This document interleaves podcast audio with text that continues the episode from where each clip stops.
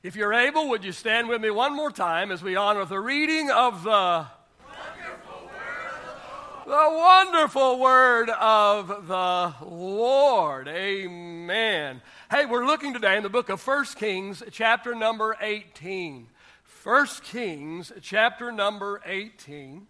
Very familiar passage of Scripture. If you know your Bible very well at all, it's, and uh, it's, we're going to begin reading with verse 41. 1 Kings, chapter number 18, and begin reading with verse 41. The Bible says, Then Elijah said to Ahab, Go up, eat and drink, for there is the sound of abundance of rain. So Ahab went up to eat and drink, and Elijah went up to the top of Carmel. Then he bowed down on the ground and put his face between his knees, and said to his servant, Go up now, look into look toward the sea. So he went up and looked and said, There is nothing. And seven times he said, Go again. Then it came to pass the seventh time that he said, There is a cloud as small as a man's hand rising out of the sea. So he said, Go up. Say to Ahab, Prepare your chariot and go down before the rain stops you. Now it happened in the meantime that the sky became black with clouds and wind, and there was a heavy rain. So Ahab rode away and went to Jezreel. Then the hand of the Lord came upon Elijah, and he girded up his loins and ran ahead of Ahab to the entrance of Jezreel. Father, one more time, I thank you for the infallible, the life altering, life changing, miracle work of your word. One more time, I ask that your anointing will rest upon the message, upon the messenger, Lord, today. God, I pray that you will once again give us ears to hear what the Spirit would say unto the church. But God, may we not only hear today, but may we also put into practice that which we receive today. All of these things we ask in the name of the Lord Jesus. All of God's people said, Praise the Lord. Praise the Lord. Hey, you may be reseated this morning. Let me remind you that our word for the year is the word impact. Impact. 2018 has been declared a year of impact. See, our heart here at the Grace Place is to make a difference. That's what we're all about. That's what we yearn for. That's what, we, what we're trying to do, and that is to make a difference, to have an impact on people's lives. Now, it's amazing to think that we are already halfway through this year. So, in the area of impact, let me ask you this morning how are we doing? Let me ask you this this morning how are you doing? How are you doing? Are you impacting anyone's life? Are you making a difference or are you just marking time?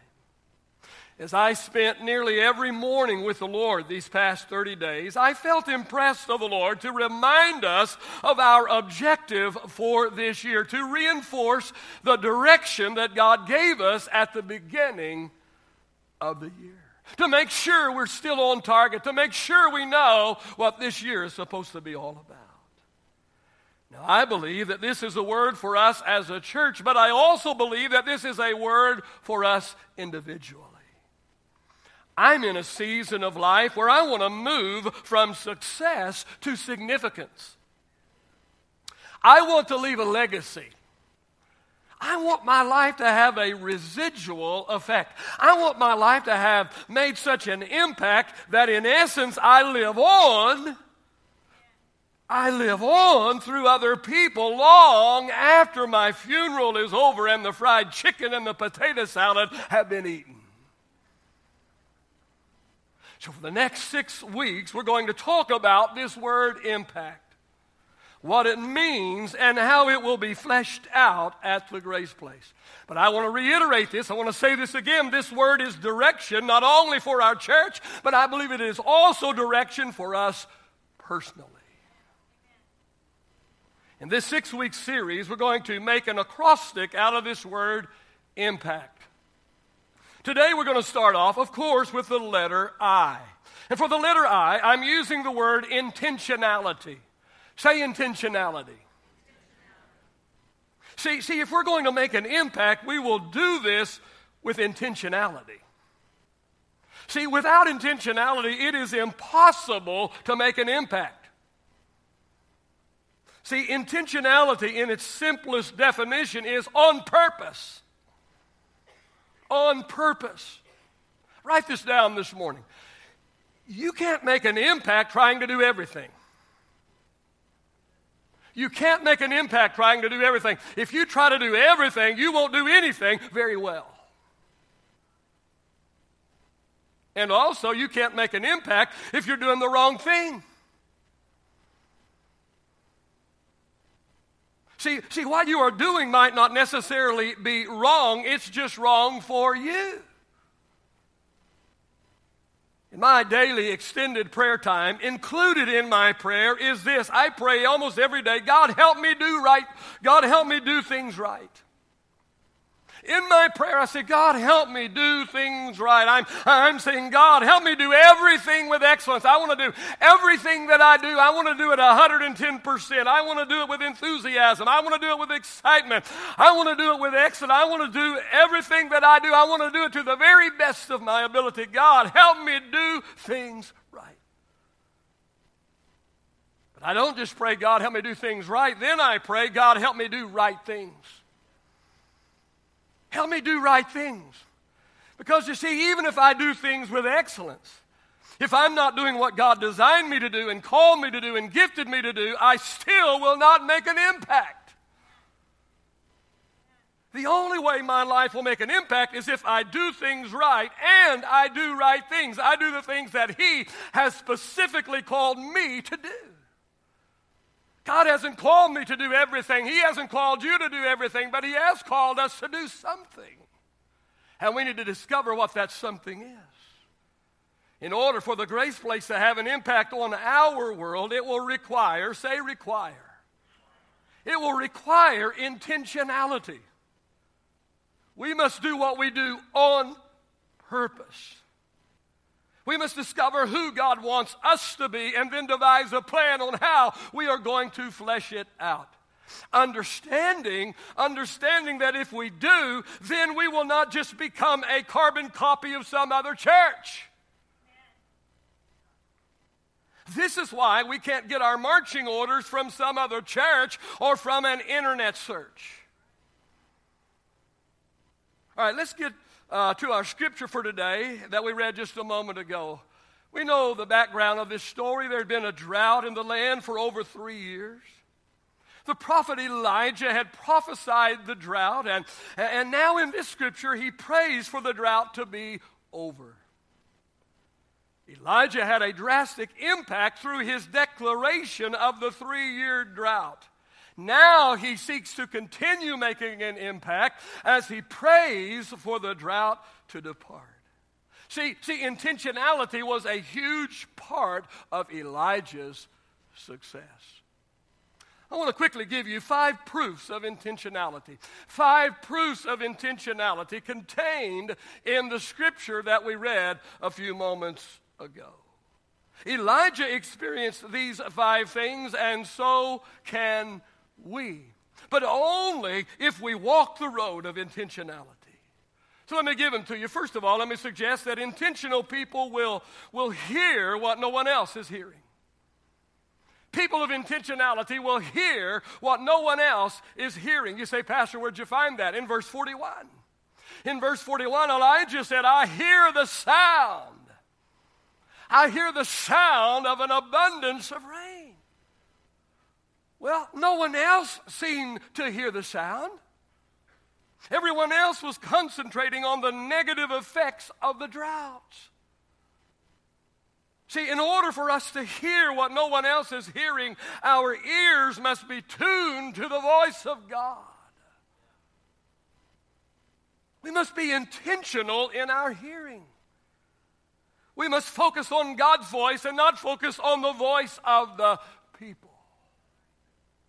See, see, if I listened, if I listened to the voice of the people, I would continually be depressed. I would continually be anxious. I, I would continually be fearful. Because the voice of the people always has, has something stirred up. Most people are caught up in some type of drama. It's amazing.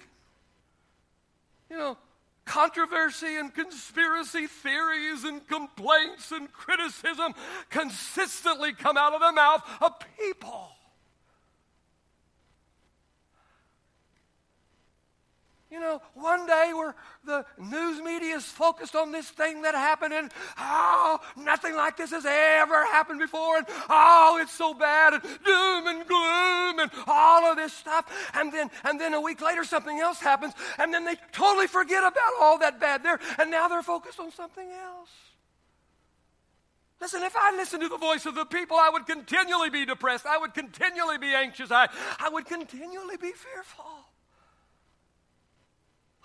Can you even imagine the moaning and the groaning and the name calling?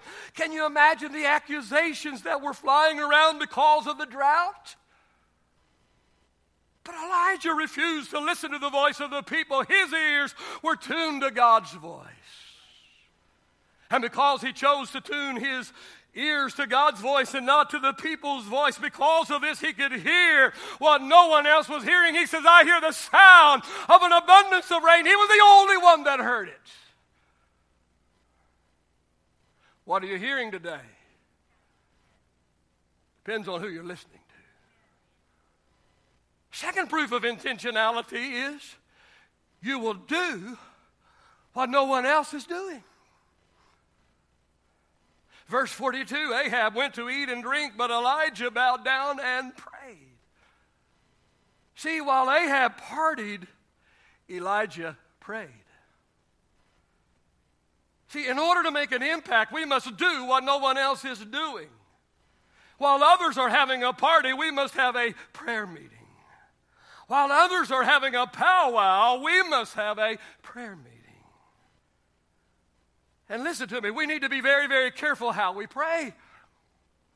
It's not enough to have a prayer meeting. We need to be very, very uh, careful how we pray because you see, most people and most churches pray like this. They pray, they pray, God bless what I'm doing.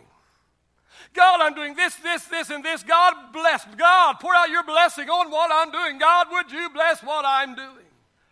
But listen, if we would listen, if we would listen when we pray, we will hear God say no. No.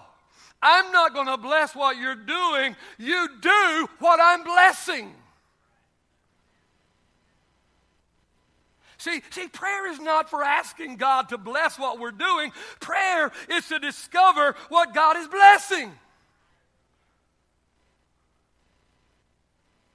And just listen to me this morning. Just because God's blessing was on something in the past, that doesn't necessarily mean His blessings is still on it in the present.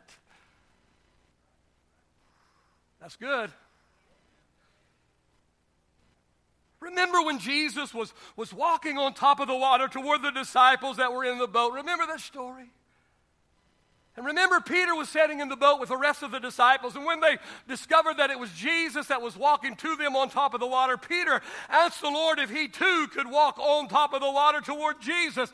And Jesus said, Hey, Peter, come on down.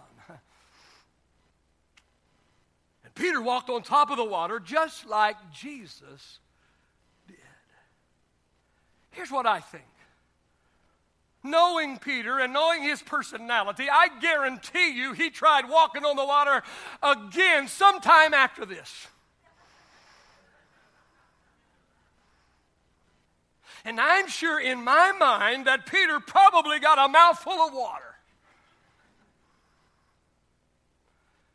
See, see, just because something worked in the past, that doesn't necessarily mean it will work in the present. Don't get hung up on methods. Don't get hung up on methods. Methods change. Methods change. Anything changed at your work in the last 10 years? The way you live your life? Methods change. And here's what you need to understand, especially some of you need to understand, and that is the methods that you love so much of the past were the very methods that were criticized when they were first introduced. Your grandmas and grandpas were saying, We're going to hell in a handbasket, what they're doing at church these days. I've been around the block a few times. I've lived a while.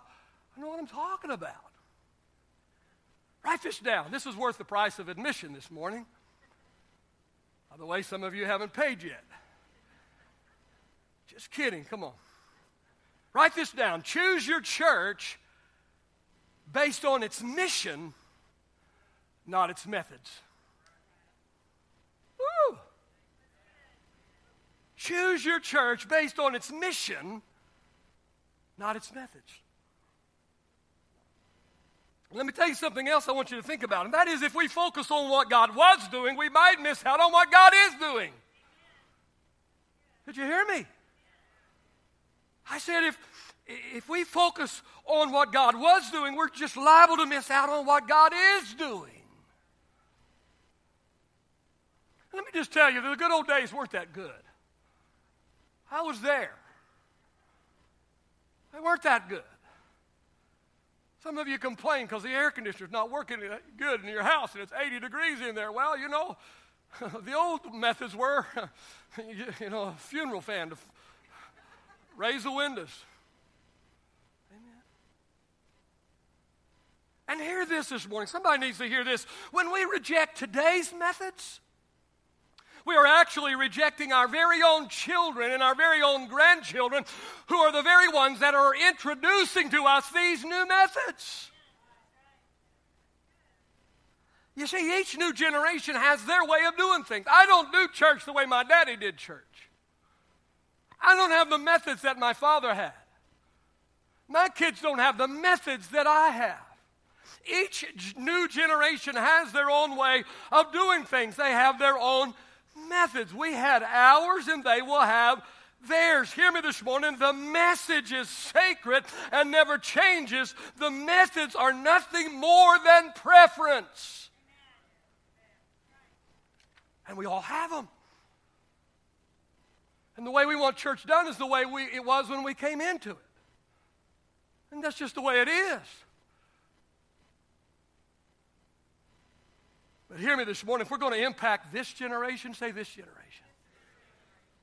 See, see, I'm going to leave one of these days, and I don't plan on passing the baton to someone and passing a, a nursing home church to somebody. Or a church that's 10 years behind time or 20 years behind time. Man, when I take out of here, man, that church is going to be sailing, man, and they're going to have to really run fast to get the baton to get it from me to keep it going in the right direction. Here's what we need to do this morning we must take the old message and package it in new methods. The old message, the old message, the old, what is the old message? The old message is Jesus is the Son of God.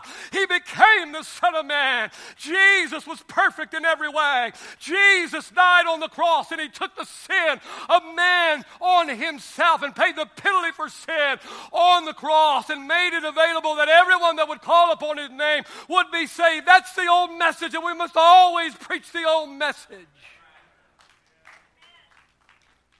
We must take the old message and we must package it in new methods. Because if we don't package it in new methods, all we will have is those that are happy with the old one and the new ones that are being born today, and the teenagers, and the young people, and the young couples, and the young families that are living in this modern world today, they don't understand the old methods. We do, but they don't. But they understand their methods. We had our day. We need to make sure that we say, Lord, Lord, we want the message to stay pure, but Lord, we don't care about the methods. All we care about is seeing people, their lives impacted, their lives changed, their lives altered, amen, their lives different when they leave than when they came.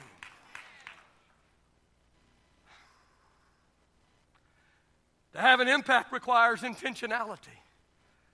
The proof of intentionality is you will hear what no one else is hearing. You will do what no one else is doing. And number three, you will see what no one else is seeing. Verse 43 Elijah prayed and then he sent his servant out to look for a sign of rain. And the servant returned and he said, I don't see anything. I've had a few servants like that. Here is Elijah. His face is between his knees. He's agonizing. He's, he's, he's, he's, he's agonizing. He's moaning. He's groaning in prayer. He's interceding. He's praying for rain. He sends his servant out to see if there's any sign of rain. And the servant comes back saying, Nothing out there, bud. Don't see a cotton picking cloud in the sky. I don't see anything. Well, of course, of course he didn't see anything because listen to me this morning in order to see what others don't see requires eyes of faith. If you're going to see what no one else is seeing, you're going to be seeing through eyes of faith. 15 years ago, this property had nothing on it, it was just a raw piece of dirt. This church was meeting in a rented school cafeteria the small group of people that were hanging on, that were left, they were wounded, they were discouraged, and there was inner turmoil in the church. My wife and I was asked to serve this church as pastors. My wife and I looked at the situation, and I'm telling you that my almost simultaneously, my wife and I looked at each other, and we both said out of our own mouths, we said, in two years, this situation can totally be turned around. In two years' time, we had our own building. In two years' time, the finances were stable. In two years' time, our church was growing.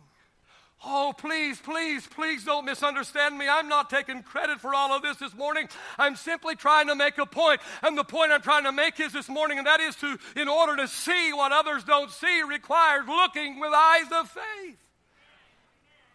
See, we weren't, we weren't seeing what we could accomplish, we were seeing what God could accomplish through us. We had a history of seeing what God had done. We had a history of seeing the hand of God on our lives and seeing what God, the miracles of God in the past. And we knew the God of the past was also the God of the present. And so we looked with eyes of faith. And we said, you know, if we look with natural eyes, we won't even want to have any part of this. But through eyes of faith, we see, we see a church, amen. We see a building. We see it growing. We see it prospering. We see the blessing of God in the future. And it was because we looked with eyes of faith. See, Elijah couldn't produce rain. He wasn't a rainmaker. He couldn't produce rain, but he knew who could. Let me ask you this morning what situation do you need turned around? What situation do you need to turn around in your life? Your marriage, your finance, a broken relationship? Let me encourage you today become intentional on turning the situation around. Listen, it will only happen if you hear what others aren't hearing because your ears are tuned not to man's voice but to God's voice. And then when you hear God's voice, you will then do what others are not doing because God is telling you what to do. And God is telling you what to do. And because you are doing what God is telling you to do, then you will then begin to see what others aren't seeing because now you are looking with the lenses and the eyes of faith. And all of that will cause you to do number four, and that is you will believe while no one else is believing. Verse 44 says, After praying seven times and sending his servant out to look for a sign, on the seventh time, the servant came back and reported, He said, I see a cloud, but it's no bigger than a man's hand. But Elijah said, That's it. That's it. That's the sign. That's the cloud. The rain is coming. Well, I'm pretty sure Elijah's servant didn't believe it, but Elijah did. Write this down this morning. Faith says it before it seizes it.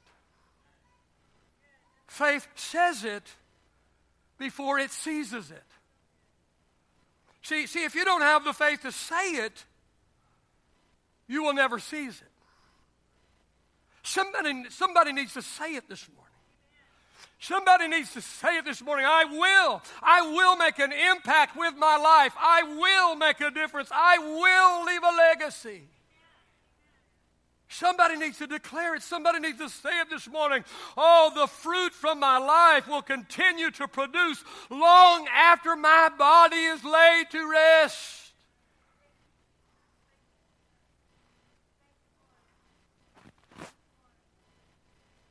It is my intention, and I need to quit being just intentional and get it done. But it is my intention to put in my will that missions will have a residual effect long after I am gone. There will be some money. There will be some property. There will be something that will, long after everything of mine has been dispersed and, the, and, and, and, and my son and my daughter and their families have, but there will be some of that, some of that, amen, that will be set aside, that will perpetually, perpetually, week after week and month after month and year after year after year after year after year, and for as long as possible, amen, something will be given to missions. I want to. I want to leave a legacy. I want to make, I want to make an impact that lasts long, long after this beautiful body of mine is laid to rest. Forgive me, but I just have to say this because I almost laughed. But somebody told me after this, uh, before service this morning, said, Pastor, yesterday when you had that suit on, said you look like a movie star. I said, Yeah, an old one. hey, I want the fruit from my life to continue to produce long after my body is laid to rest. Listen, hear me this morning. I declare, I'm going to speak it this morning. I'm going to say it. I declare today that the seeds that I have planted in this church for the last 15 years and the next several years as I continue as your lead pastor, I declare today that the seeds that I have planted in this church will continue to produce a harvest long after I am no longer lead pastor of this church. Lest you think that sometimes I'm repeating a sermon, I'm not repeating a sermon. I'm saying the same thing again because there are some things that God has called me to say and some things God has called me to impart, and you're not going to hear it the first time, and you're probably not going to hear it the third time, and so you're going to hear it over and over and over again. And so just you'll be like some of my people that I pastored 30 years ago who still say, you know, Pastor Benson used to say. And what I'm putting in you is not my words, but the word of the Lord. Listen to me this morning. Faith says it before it seizes it. Very quickly, let me say if the first four points of this message are done, then, then we will then, number five, we will experience what no one else is experiencing. Verse 45 and 46 says, Soon the sky was filled with black clouds, and a heavy rain began to fall. Then the Lord gave special power. Say special power. Then the Lord gave special power to Elijah, and he outran Ahab's chariot of horses all the way to the city of Jezreel. You might ask me, Pastor, why do some have greater experiences than others? And the answer is varied and it's complex. But to simplify, listen, if you hear and do and see and believe, what no one else is, then you will experience what no one else is. Oh, if we want to experience impact, both corporately and personally, we must begin with intentionality. The takeaway for this message today is this let's be intentional in finding out what God wants of us intentional in finding out what God wants. Do you even know what God wants from you? Do you even know what God wants specifically and particularly for you? If not, it's time to find out. How can you do it if you don't know it? And most of you are probably already doing it. You just haven't thought about it. But what is it? What is it God has specifically called you to?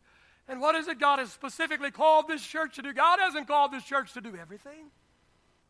And please, I want to be as kind as I can this morning, but please don't come in here from another church and say, we didn't do it like this over there. Because if you tell me you didn't do it like this over there, I'm going to ask you, well, then what are you doing over here? If it was so good over there, what are you doing over here? I'm not, I know that sounds, it doesn't sound good, but I, I don't know any other way to say it. I'm saying it as nice as I can. We can't do everything. And we're not going to do everything. Because we try and do everything, we're not going to do anything worthwhile. We're not going to do anything well. Amen? One of the reasons why this church is at 500 and not 200 or 300 is because I no longer have my finger on everything. I no longer have a part of everything. Because I can't have a part of everything and do anything right well. But I've discovered that, you know, I know what I do well. I know what I do better than most people do. There's only one or two things that I do that I do better than most people. But there are one or two things that I do pretty good. They've served me pretty well. And now I get to do that 99% of the time. I do one or two of those things. And I got other people doing all those other things. And you know what? They're doing a lot better job than I could do because, you know, I, I can't, I don't have time to put into it, and they do. What is it God wants out of your life? Stop trying to be everything to everybody. Be who God made you to be and who God called you to be. And do it with excellence. Do it with all you got. Put everything into it. You'll never excel until you find out what it is. Amen? You know, the bird doesn't do very good right, running on the, on the ground. Fish doesn't do very good on the ground. Does God want you to fly or does He want you to swim? Some of you are flying, you ought to be swimming. Some of you are swimming, you ought to be flying. How many know what I'm talking about this morning? Let's be intentional in fulfilling God's instructions. Next Sunday, we're going to look at the letter M in the word impact as we go through these next six weeks, discovering how we're going to make an impact. Not just this year, but in the years to come. The ways, the methods, the means, it's going to get done.